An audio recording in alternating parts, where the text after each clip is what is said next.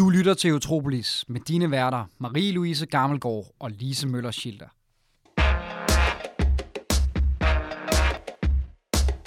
Velkommen til Eurotropolis. Vi er klar med et nyt program, der i dag skal handle om flygtningesituationen i Europa. Mit navn er Marie-Louise Gammelgaard, og jeg står over for Lise Møller Schilder, som også var med i sidste program, som handlede om Brexit. Ja, og til hverdag, der er jeg freelance journalist, og jeg ved en masse om flygtning, synes jeg i hvert fald selv, og en masse om EU-politik. Ja, og jeg arbejder i Integrationsministeriet, hvor jeg ikke sidder med flygtninge, men jeg sidder med højt kvalificeret arbejdskraft. Men skal vi bare gå i gang så? Ja, lad os det. Lisa, du ved lidt om, om den her aftale, som EU lige nu er ved at lave med Tyrkiet. Hvad er det, det handler om? Ja, det, det er en stor aftale. Øh, man kan sige, EU, de synes jo, der kommer for mange flygtninge til, til EU. Og man har sådan en tradition med, at man, man laver nogle aftaler med nogle af de lande, der ligger uden for EU, som ikke har underskrevet flygtningekonventionerne om, om de så ikke lige kan sørge for at holde flygtningen lidt væk fra EU's grænser. Og det er egentlig sådan en aftale, som man også er i gang med at lave med Tyrkiet nu. Og hvad er det nye i forhold til det her med Tyrkiet? Altså, hvad er det, EU gerne vil have Tyrkiet til? Jamen, altså man kan sige, man har det for det første, altså man har ikke lavet sådan en her aftale før med Tyrkiet. Og man kan sige, det som der er meget sådan, øh, kontroversielt, det er, at EU sådan set vil sende flygtninge tilbage til Tyrkiet. Altså normalt siger man jo, hvis man har underskrevet FN's flygtningekonvention, at man ikke må sende folk tilbage. Og, og, og det er jo det, som man så siger, jamen, jamen Tyrkiet, det er sikkert nok. At der, der er godt nok 3 millioner flygtninge og rimelig dårlige forhold, men, men vi vurderer, at det er sikkert nok, og så laver vi en aftale med Tyrkiet om, at hvis der for eksempel er nogen, der sejler fra den tyrkiske kyst over mod de græske øer, at så kan EU sende nogle folk ud og ligesom skubbe de her både tilbage til Tyrkiet, eller samle folk op og sende dem tilbage til Tyrkiet, og så modtager Tyrkiet dem så. Og det gør man, øh, fordi Grækenland har fået rigtig, rigtig mange flygtninge fra Tyrkiet. Øhm, altså det er et af de lande i Europa, der har modtaget øh, flest, og hvor mange flygtninge stadigvæk sidder fast i, øh, i de her flygtningelejre i Grækenland. Så er det særligt for at afhjælpe Grækenland, eller er det også fordi, at man tænker meget på, på at der ikke skal komme indvandring op til, ja, til, til os heroppe i Vesteuropa? Ja, altså det er jo, som vi også snakkede om her, inden programmet gik i gang, så det er jo Grækenland og Italien, hvor alle flygtninge er kommet igennem det sidste år. Ja. Så, så det er jo helt tydeligvis, fordi at at EU-landene ikke gider at modtage flere flygtninge. Ja. Og så har man så til at starte med, så tænkt man, om så betaler vi Tyrkiet 3 milliarder euro her over de næste to år, men øh, Tyrkiet de sagde sådan, hey, at vi har pænt mange flygtninge, og vi vil gerne have flere penge. Og lige nu så lyder dealen til, at de kan få 6 milliarder euro, altså næsten 45 milliarder kroner. Så noget af det, øh, Tyrkiet vil have ud af den her aftale med EU, det er altså nogle flere penge til at håndtere øh, de her flygtninge. Ja, fordi de skal jo både bruge pengene til ligesom til flygtningelejre og mad og sådan noget, men de skal jo også bruge pengene på at lave et meget effektiv altså grænsebevogtning, og det koster altså rigtig mange penge, fordi man skal jo investere i dyrt udstyr. Altså man, sandsynligvis vil de skulle investere i sådan noget sonarudstyr, som ligesom, altså kan, som man kan se, når folk forsøger at krydse havet om natten, og de vil skulle have en masse mennesker, der skulle håndtere de her ting. De ville skulle have detentionscentre til at tage imod de her flygtninge, som sandsynligvis ikke synes, det er særlig sjovt at blive sendt tilbage. Øhm, de ville skulle have en masse, investere i en masse forskellige ting. Samtidig så lige nu, så lægger aftalen ikke op til, at EU faktisk, sådan, altså at der er mange af pengene, som, som EU ikke kan bestemme over. Man ved jo ikke, om Tyrkiet måske vil bruge nogle af pengene på den krig, de har gang i lige nu med kurderne. Mm. Så altså, Tyrkiet kan bruge pengene Altså, jeg tror, de kan bruge pengene lynhurtigt. Det er selvfølgelig også noget af det, man skal passe på, ikke? Hvad man giver penge til fra EU's side. Øhm, og det er noget med, at, øh, altså, at Tyrkiet gerne vil, vil have noget mere end kun økonomisk øh, støtte. De vil også gerne øh, tættere på noget EU-medlemskab, tættere på noget fri bevægelighed med Europa. Er det rigtigt forstået? Ja, ja, det er helt rigtigt forstået. altså, øh, ja, altså man har jo haft gang i de her forhandlinger i, jeg ved ikke hvor mange år med Tyrkiet, om de skal være medlemmer, og det tror jeg efterhånden ikke, at der er nogen lande i EU, der synes, at Tyrkiet skal, og det har bare noget at gøre med, at man flytter EU's grænse sådan så at den ydre grænse lige pludselig bliver Mellemøsten. Ja. Øhm, og så har det selvfølgelig også noget at gøre med, at der er, bor en masse muslimer i Tyrkiet, og det er der mange øh, i det kristne EU, der ikke synes er en god idé. Men, men man kan jo sige, hvis Tyrkiet skal, altså skal gå med til den her aftale, hvor de jo dybest set skal være rimelig grove over for en hel masse flygtninge, ja. Øh, og samtidig øh, ligesom tage sig af dem og bruge penge på det, så vil de jo også have noget igen. Og, og det, som Tyrkiet så siger, det er, at vi vil gerne have, at vores borgere så kan rejse, kan få et visum, så de kan rejse frit inden for Schengen. Og altså, det siger EU så, ja, men det, kan vi, det må vi se på, om vi kan forhandle, altså om vi kan finde en eller anden løsning på, men jeg ved ja. ikke, hvor sandsynligt det er, fordi altså, for eksempel, hvis man har 80 millioner tyrkere, der har fået et, et visum, så kan man jo sælge det videre. Ja, der er det, og så er der hele, hele den her snak, vi har i EU om den fri bevægelighed og, og den meget negative retorik, der er omkring det, og måske også øh, det britiske valg, øh, som vi snakkede om sidst. Altså, man skal passe på med at, øh, at puffe til folkestemningen måske øh, i Europa også, så der er også et hensyn der. Så, øh, så nu må vi se, om at det, det kan det kan få en reel betydning, eller om det bare er lidt en, et, et, øh, et håb, man giver til Tyrkiet, som aldrig rigtig vil blive, blive indfriet. Ja, det er i hvert fald, altså nu kan man sige, at nu der jo, de holder jo møde her på torsdag på fredag den 17. og den 18. marts. Ja. Øhm, og der siger de jo, at de har forhåbninger om, at, at der ligesom kommer en eller anden form for aftale. Det er jo langt fra sikkert, det gør, at det sker, men altså, de skal snart til at lave en aftale, fordi hvis de ikke laver en aftale nu på det her område, så kommer de heller ikke til at kunne lave en ny aftale eller ændre Dublin-forordningen, sådan så at der kan komme en løsning på længere sigt. Ja. Så de er tidspresset. Men altså, igen, det er også nogle store aftaler, det her. Ja, det bliver i hvert fald spændende at følge med i og se, hvad der sker på mødet på, siger du torsdag og fredag? Ja. Ja. Det interessante ved den her flygtningeproblematik i EU, er jo også, at EU-landene er helt vildt uenige om, hvordan det her skal løses, og alle har deres egen agenda, og alle forsøger ligesom at du ved, indføre regler, der på en eller anden måde er til deres fordel. Øhm, og, og det har vi jo hørt rigtig mange gange, fordi de har været igennem mange processer, hvor de kunne blive enige, så det er måske i virkeligheden mere interessant at, at snakke lidt om, hvad sker der, hvis de ikke kan blive enige? Ja, det er jo et rigtig godt spørgsmål, hvad der skal ske med EU-samarbejdet fremover. Der er mange øh, spekulationer på, øh, om at vi kan blive ved med at fremme integrationen, eller om man lige så langsomt går tilbage til en, en nedbrydning af Schengen og øh, Dublin-forordningen, der bliver sat ud af kraft. Øh, nu skal man øh, forhandle om en øh, ny øh, Dublin-aftale, fordi at man skal finde en mere gangbar løsning fremadrettet, kan man sige. Ja, det er i hvert fald det, som man kan sige, kommissionen har sagt, det sagde mm. i januar, at de troede med, at nu ville de lave en, fremlægge et forslag til en, til en ny aftale, som så skulle være altså faktisk foreslået nu. Den er så ikke kommet.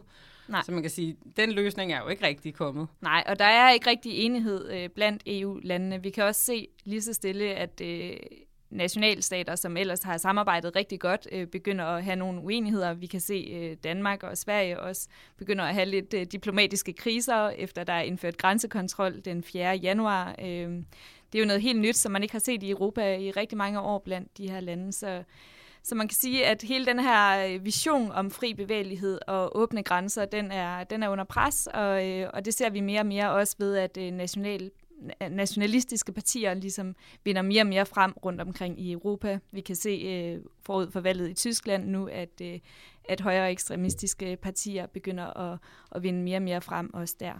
Og man, men man kan jo sige, at jeg synes tit, når der er nogen, der begræder, at øh, Schengen-samarbejdet er ved at falde sammen, og den fri bevægelighed ikke virker, altså det er jo ikke, det er jo ikke de, altså, de fattigste mennesker i Europa er måske ligeglade, for de har alligevel ikke råd til at flytte sig. Altså måske er der, og jeg mener, der er jo en masse mennesker, der brokker sig over, at der kommer arbejdskraft fra Østlandene. Så, så, så hvem er det egentlig, det går ud over, hvis, at, hvis at det her samarbejde ikke, ikke bliver, som man gerne ville have, det skulle blive? Ja, jeg tror, øh, det er svært at sige, hvem det egentlig går ud over. Jeg tror i hvert fald, man skal gøre sig bevidst om, at det vil være et helt andet Europa, vi, vi har, hvis vi ikke har EU-samarbejdet. Altså, vi er ligesom blevet vant til, at vi, vi kan vi kan rejse i andre EU-lande uden at skulle søge om visum, vi kan studere og vi kan arbejde. Men du har ret, det er jo selvfølgelig øh, ud fra ens eget øh, perspektiv, man ser det. Nu har jeg selv øh, læst øh, i andre EU-lande og arbejdet i, i andre EU-lande. Men der er jo også nogen, der aldrig får mulighed, som du siger, for at, for at flytte sig, fordi at de simpelthen ikke har midlerne til det. Så det er, øh, det er et godt spørgsmål, men omvendt er der også rigtig mange østeuropæere, der ligesom har fået en, en ny fremtid i netop at og få tjent nogle penge i et andet EU-land og kan sende nogle midler tilbage til familierne, så landet lige så langsomt kan komme i vækst. Så, så det er en kompleks øh, problemstilling, man ikke lige sådan kan opsummere. Øh, men jeg tror i hvert fald godt, vi kan sige, at, øh, at den tid, vi er i lige nu, er meget spændende for Europa, fordi man ved ikke helt, hvilket billede der vil være fremover. Og det er jo også, altså, det er jo virkelig absurd det der med, at man kan sige, Østlandene, de er jo fair nok, ikke? De er rimelig fattige, de gider ikke have flere flygtninge, måske de er også lidt racister, who knows. Polen har i hvert fald en lidt dårlig track record.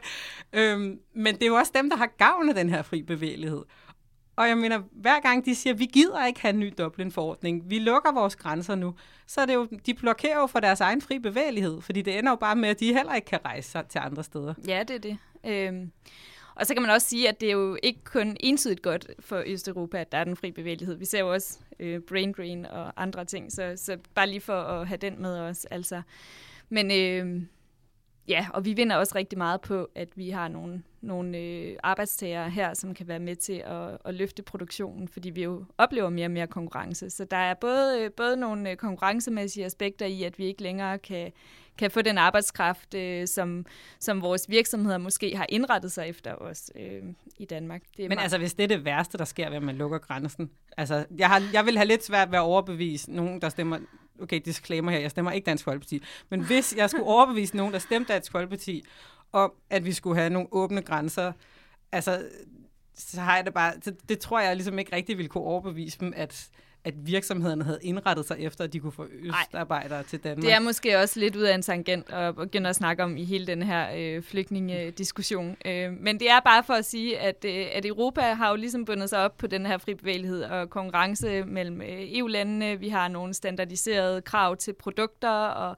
samhandel og hele det her, øh, altså vi, vi får se, hvad det får af betydning. Øh, der er mange udfordringer i Europa, og flygtningekrisen er en af dem, og, øh, og det bliver spændende at se, øh, om, e, om Europa kan blive ved med at, at hænge sammen på den måde, vi gør nu. Øh. Men, altså, tror du, EU vil falde fra hinanden, bare fordi vi ikke kan løse det her flygtningsspørgsmål? Nej, jeg tror, der skal mange ting til. Øh, men øh, jeg, er ikke, øh, jeg er ikke entydigt optimist, optimistisk øh, for, at, øh, at vi bliver ved med at have EU-samarbejdet, som vi kender det. Øh, jeg tror måske, vi kommer til at se flere og flere bilaterale aftaler også øh, i Europa.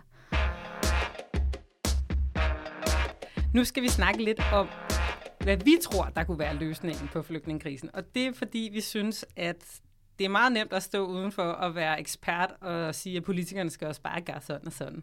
Fordi det vil bare være det smarteste. Men, men hvad tror, altså jeg ved ikke selv, hvad der vil være det smarteste, så derfor så kaster jeg lige bolden over til dig, Marie-Louise. Så kan du lige starte med at sige, hvordan du tror, at, oh, det synes at man jeg, bedst Det synes jeg er et svært spørgsmål. Øhm, det har jeg ikke svaret på. Øhm, men øh, oh, jeg ville ønske, at, øh, at man blev bedre til at finde nogle løsninger i øh, EU-regi. Øhm, jeg er også øh, tilhænger af det europæiske samarbejde. Det er vist ikke nogen, øh, nogen hemmelighed. Øh, så Øh, jeg vil da ønske, at øh, nationalstaterne ligesom vil gå lidt længere for at prøve at, at løse de her udfordringer i fællesskab, fordi at det er så store udfordringer, at det er meget svært som, som enkelt land at skulle håndtere. For eksempel bare fordi, at man er Grækenland eller Italien og ligger, ligger længst mod syd, at det så er, er de, de lande, der skal tage flest flygtninge. Øh, jeg tror, det er vigtigt, at vi prøver at finde nogle løsninger, fordi at vi er så bundet sammen. Øh, men det er svært, ikke? Det, nu er jeg tilbage i at, at sige det her nemme med, altså, at... hvem øh, synes ikke, vi skal Jamen, det er det, ikke? Altså, så jeg, jeg, jeg kommer meget til at sige, uh,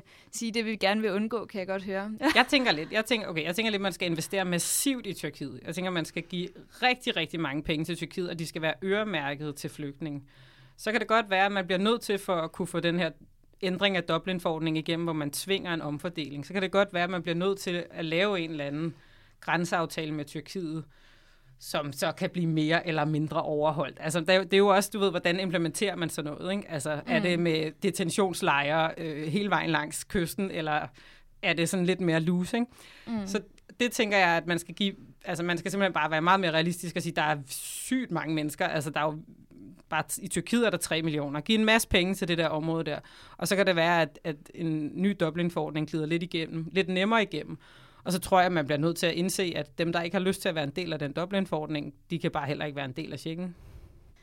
Det, øh, det er svært at finde løsninger på så stort et problem, øhm, og det er jo svært at sige også noget om, hvornår øh, vi ser en, en ende på det her, øh, den her flygtningestrøm. Altså, øh, vi ved ikke, om der kommer, kommer mange flere i fremtiden. Øh, vi har også øh, hele situationen med, med klimaforandringer, som kan betyde klimaflygtninge i fremtiden. Øh, så der er, der er ligesom øh, mange udfordringer i forhold til øh, tilstrømning til Europa. Øh. Ja, plus halvdelen af Afghanistan kommer her jo også nu, hvor man har trukket sig ud, ikke? Så det, er sådan, det, kan jo, altså, det her jo. kan potentielt bare fortsætte for evigt.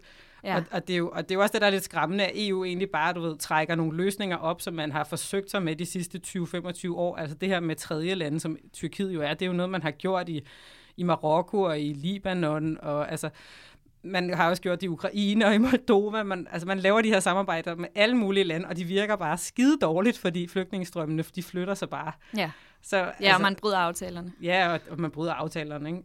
Nu var jeg lige så skråsikker før, men altså, jeg ved sgu da heller ikke, hvad der skal ske. Nej. Det er meget spændende. Ja, det på sådan er det. en lidt ubehagelig måde. Ja, bestemt.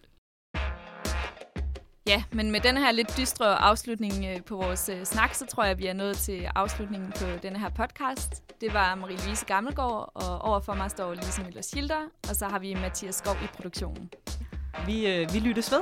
Det gør vi.